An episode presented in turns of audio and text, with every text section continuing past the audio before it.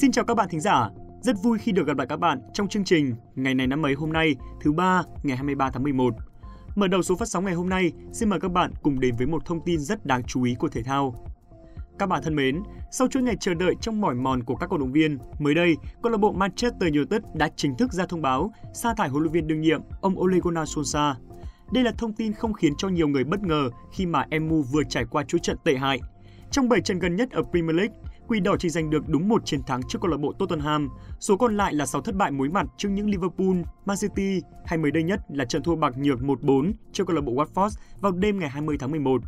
Rõ ràng, nhìn vào tình cảnh của đội bóng, việc sa thải Solskjaer nằm trong tính toán của gia đình nhà Glazer và trận thảm bại 1-4 trước Watford ở vòng 12 Premier League chỉ là giọt nước tràn ly, làm cho ban lãnh đạo có quyết định sa thải chiến lược gia người Na Uy nhanh hơn mà thôi. Nắm quyền dẫn dắt MU từ cuối năm 2018 tới nay, Solskjaer có tổng cộng 168 trận đấu, trong đó thắng 91 trận, hòa 37 và để thua tới 40 trận. Đáng nói hơn, ông chính là huấn luyện viên đầu tiên thời hậu Sir Alex Ferguson không giành được bất cứ một danh hiệu nào cùng với Quỷ Đỏ thành Manchester. Chiến tích lớn nhất mà ông thành người Na Uy có được cùng các học trò là ngôi Á quân Europa League một giải trước. Sẽ thật bất công cho Solskjaer nếu như phủ nhận hết công lao của ông.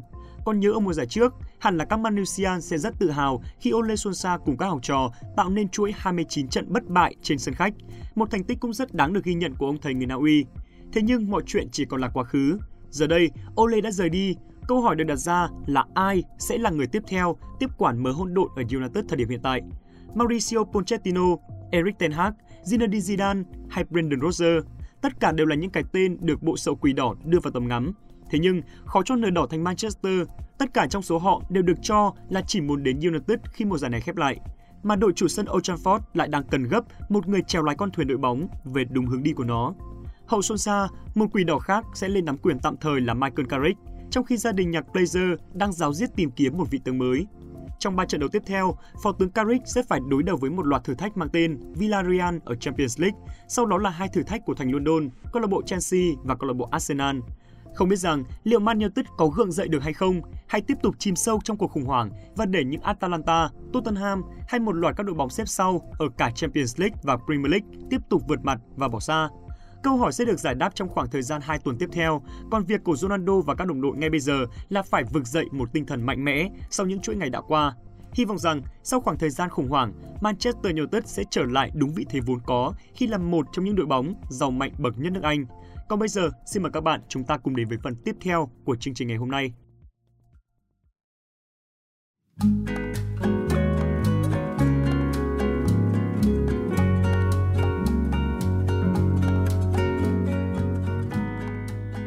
Các bạn thân mến, hôm nay là thứ ba, ngày 23 tháng 11, là ngày thứ 327 trong năm. Thay mặt cho ban biên tập chương trình, xin được gửi những lời chúc ý nghĩa nhất tới các bạn thính giả có sinh nhật trong ngày hôm nay. Chúc các bạn sẽ có một ngày tràn ngập niềm vui. Các bạn ạ, trên đời này có ba loại việc, việc của bản thân, việc của người khác và việc của ông trời. Chúng ta thường buồn phiền là do không chịu làm việc của bản thân, thích xen vào chuyện của người khác và quá lo lắng về việc của ông trời. Vậy nên, để không còn lo lắng, chúng ta chỉ cần làm tốt việc của bản thân, không xen vào việc của người khác và ngừng lo lắng việc của ông trời. Nhớ nhé, hãy tận dụng tốt ba nguyên tắc này để có một cuộc sống vui vẻ nha các bạn.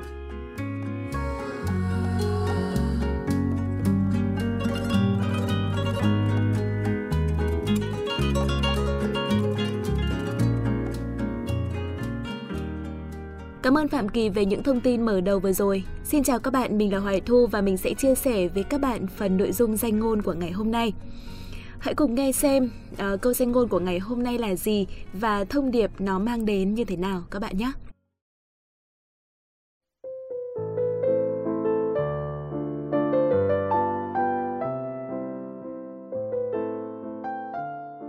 chuyện tốt đến với những người chờ đợi nhưng chuyện còn tốt hơn sẽ đến với những người bước ra đón chúng các bạn thân mến trong cuộc sống này có rất nhiều người luôn tiếp nhận cuộc sống một cách rất thụ động họ chỉ chăm chú giải quyết những vấn đề đã xảy ra mà ít khi quan tâm tới những chuyện sẽ đến họ cho rằng mọi chuyện của tương lai là do sự sắp đặt của số phận và luôn bị động chấp nhận mọi thứ Thế nhưng, những suy nghĩ ấy là sai lầm. Tất cả chúng ta đều có thể chủ động trong hầu hết mọi hoàn cảnh của cuộc sống. Tại vì sao? Tại vì ta không thể chủ động về kết quả của vấn đề, nhưng ta lại có thể chủ động về cách tiến tới kết quả. Nếu như bạn muốn làm quen với một cô gái hay là một anh chàng nào đó, sẽ chẳng bao giờ hai bạn là một đôi nếu bạn không chủ động làm quen và nói chuyện với người ấy.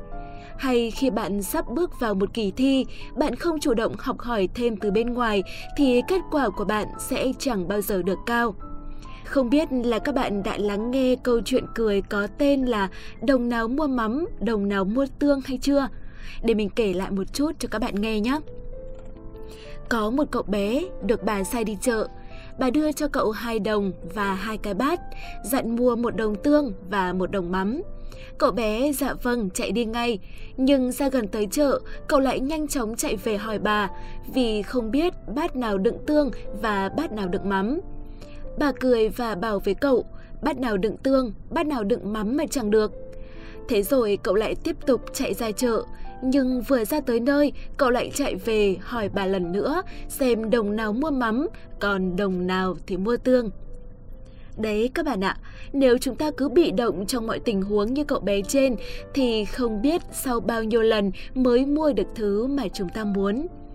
Không một ai có thể dự đoán trước được điều gì sẽ xảy đến với mình trong tương lai. Tuy nhiên, chúng ta có thể chủ động chuẩn bị cho những tình huống có thể xảy ra. Khi đã có sự chuẩn bị, chúng ta sẽ không quá lúng túng trong việc giải quyết vấn đề.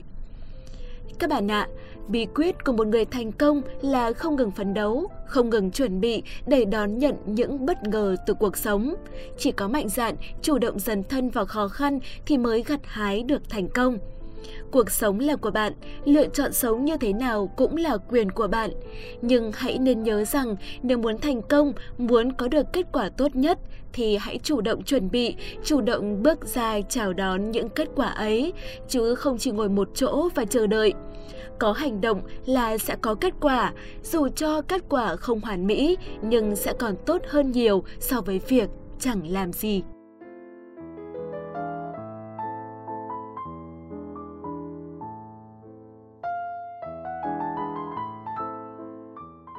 Đến với phần cuối và cũng là phần quan trọng nhất của chương trình ngày hôm nay, xin mời các bạn hãy cùng Phạm Kỳ và Huyền Trang khám phá những sự kiện nổi bật của ngày 23 tháng 11 này trong quá khứ.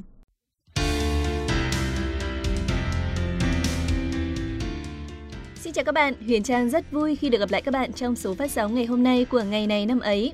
Ơ kìa, sao lại chỉ có mỗi Huyền Trang rất vui?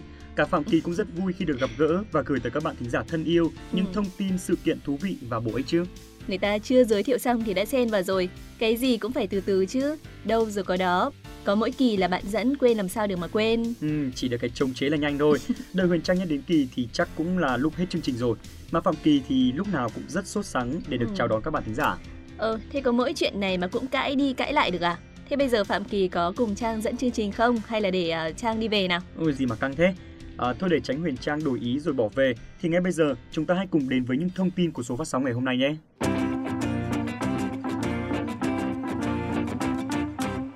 Các bạn thân mến, ngày 23 tháng 11 năm 1892 là ngày mất của Tống Duy Tân, thủ lĩnh của cuộc khởi nghĩa hùng lĩnh trong lịch sử Việt Nam. Tống Duy Tân là người làng Bồng Trung, xã Vĩnh Tân, huyện Vĩnh Lộc, tỉnh Thanh Hóa. Năm canh ngọ 1870, ông đỗ cử nhân. Đến năm Ất Hợi 1875, ông đỗ tiến sĩ. Bước đầu, ông được bổ nhiệm làm chi huyện, sau làm đốc học Thanh Hóa rồi thương biện tỉnh vụ. Tháng 7 năm 1885, hưởng ứng dụ Cần Vương, Tống Duy Tân được vua Hàm Nghi phong làm tránh sứ Sơn Phòng Thanh Hóa. Sau đó ông tham gia xây dựng chiến khu Ba Đình. Năm 1886, Tống Duy Tân và Cao Điển nhận lệnh của thủ lĩnh Đinh Công Tráng đến Phi Lai, nay thuộc xã Hà Lai, huyện Hà Trung, tỉnh Thanh Hóa để lập căn cứ, nhằm hỗ trợ cho căn cứ chính là Ba Đình. Ngoài căn cứ Phi Lai trong sự nghiệp chung, Tống Duy Tân còn chuẩn bị lực lượng và căn cứ kháng Pháp ngay tại quê hương của mình, đó là căn cứ Hùng Lĩnh, nằm ở vùng thượng nguồn sông Mã, thuộc Vĩnh Lộc, Thanh Hóa. Đầu năm 1887, ông đảo quân Pháp kéo đến đàn áp dữ dội phong trào Cần Vương ở tỉnh này. Căn cứ Ba Đình và căn cứ Mã Cao nối tiếp nhau thất thủ. Sau đó, các thủ lĩnh lần lượt hy sinh, tự sát hoặc đi tìm phương kế khác. Trước tình thế nguy hiểm, Tống Duy Tân bèn mang quân chạy lên căn cứ Hùng Lĩnh, lập nên một trung tâm kháng chiến mới. Các cộng sự cùng theo có Cao Điển, Cầm Bà Thước, Hà Văn Nhọ. Tuy nhiên, nghĩa quân Hùng Lĩnh chỉ mở được vài trận tập kích thì bị quân địch đánh rất gắt. Xét thấy lực lượng hùng lĩnh vừa gây dựng bị cô thế và yếu sức hơn, Tống Di Tân bèn đi ra Bắc rồi tới Trung Quốc để gặp gỡ các sĩ phu yêu nước, tìm nguồn hỗ trợ và liên kết với các lực lượng kháng Pháp khác. Trong thời gian tiếp theo, ông tiếp tục công cuộc kháng Pháp bằng việc tập hợp lại các lực lượng và trở thành chỉ huy chính trong phong trào kháng Pháp tại Hồng Lĩnh ở thượng nguồn sông Mã. Tuy được tổ chức khá quy củ, nhưng rồi cuối cùng, cuộc khởi nghĩa cũng bị quân Pháp đàn áp. Tống Duy Tân bị xử tử tại Thạnh Hỏa ngày 5 tháng 10 năm Nhâm Thìn, tức ngày 23 tháng 11 năm 1892, lúc ông 55 tuổi. Đến đây, cuộc khởi nghĩa mà ông cùng đồng đội đã cố gầy công xây dựng coi như kết thúc.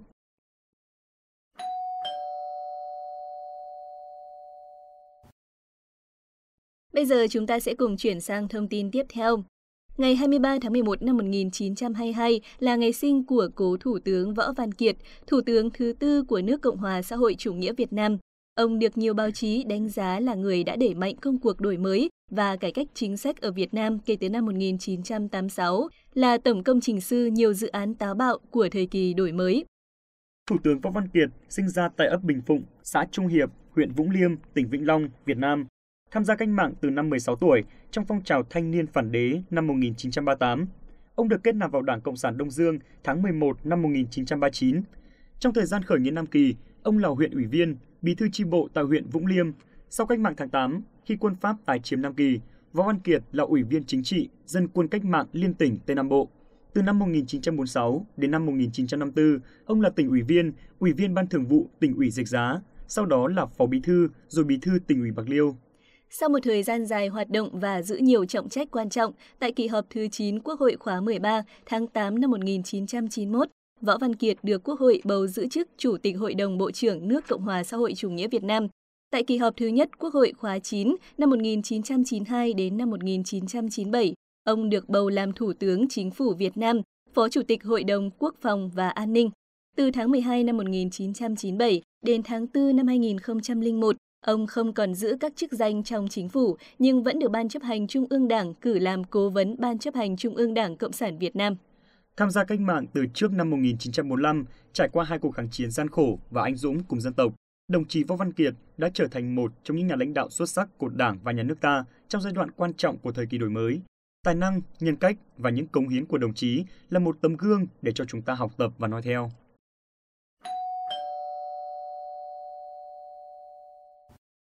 Mời các bạn cùng lắng nghe thông tin trong nước tiếp theo. Ngày 23 tháng 11 năm 1940 là ngày nổ ra cuộc khởi nghĩa Nam Kỳ. Đây là cuộc nổi dậy vũ trang chống Pháp và Nhật của người dân miền Nam Việt Nam, do xứ ủy Nam Kỳ của Đảng Cộng sản Đông Dương chủ trương và lãnh đạo. Trong cuộc khởi nghĩa này, lá cờ đỏ sao vàng đã xuất hiện lần đầu tiên, lá cờ do họa sĩ Nguyễn Hữu Tiến vẽ.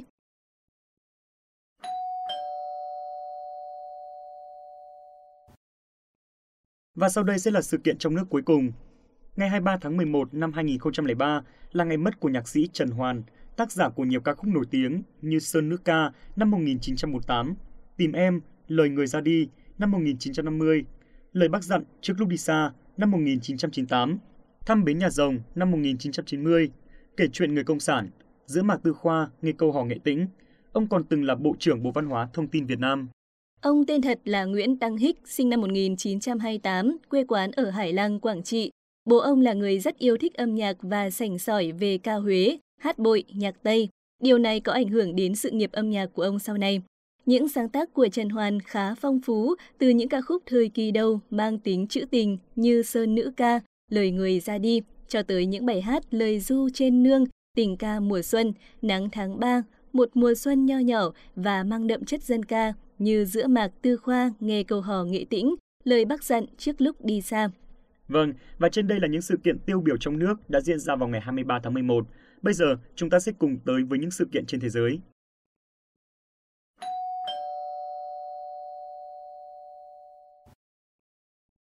Một sự kiện đáng chú ý duy nhất trên thế giới trong ngày hôm nay, nhưng Huyền Trang tin chắc sẽ nhận được sự quan tâm rất lớn từ các bạn trẻ. Đó là ngày 23 tháng 11 hôm nay, cũng là sinh nhật của Miley Cyrus, một nữ ca sĩ, diễn viên nổi tiếng người Mỹ. Miley Ray Cyrus, tên khai sinh là Destiny Hope Cyrus, sinh ngày 23 tháng 11 năm 1992. Sau khi tham gia diễn xuất với một vài vai diễn nhỏ trong loạt phim truyền hình đốc và bộ phim Big Fish thời thơ ấu, cô đã trở thành một thần tượng tuổi teen với vai chính Miley Stewart. trong loạt phim truyền hình Hannah Montana trên Disney Channel vào năm 2006. Sau bộ phim, tên tuổi của Miley Cyrus có bước ngoặt mới. Hannah Montana không chỉ giúp cô xây dựng sự nghiệp âm nhạc ấn tượng mà còn giúp cô một bước thành sao hạng A. Tuy nhiên, ngay sau khi đóng máy, sao nữ khiến nhiều người tiếc nuối và có phần ngán ngẩm khi liên tiếp nổi loạn. Cô cắt tóc, ăn mặc phản cảm, thậm chí còn không ngại khoe thân hết cỡ, hôn người đồng giới sau biến cố tình yêu với Liam Hemsworth. Trong một khoảng thời gian dài, truyền thông liên tục gọi cô là ngôi sao nổi loạn, hình ảnh của cô cũng trở nên phản cảm trong mắt công chúng. Nhiều người đã nhận định, sau đổ vỡ tình cảm, cuộc sống của sao nữ rơi vào bế tắc. Cho đến tận bây giờ, mối tình của Miley Cyrus và Liam Hemsworth vẫn được xem là tốn nhiều giấy mực của báo chí nhất. Trước đó, cả hai đã phải lòng nhau khi đóng phim The Last Song năm 2009. Trong 10 năm, cặp sao trải qua nhiều lần chia tay, hàn gắn và cuối cùng kết hôn hồi cuối năm 2018. Đám cưới của họ diễn ra ấm cúng ở nhà riêng tại Tennessee của Mỹ với vài người bạn thân thiết. Song chỉ một năm sau khi kết hôn, cả hai thông báo đường ai nấy đi vì muốn tập trung phát triển sự nghiệp khiến cho nhiều người hâm mộ bất ngờ. Ở hiện tại, Miley Cyrus vẫn là ngôi sao phủ sóng rộng rãi, cô chăm chỉ làm giám khảo, ra MV, song hiện vẫn độc thân. Vâng, thưa các bạn thính giả, trên đây cũng là những thông tin cuối cùng của chương trình ngày hôm nay. Xin chào tạm biệt và hẹn gặp lại.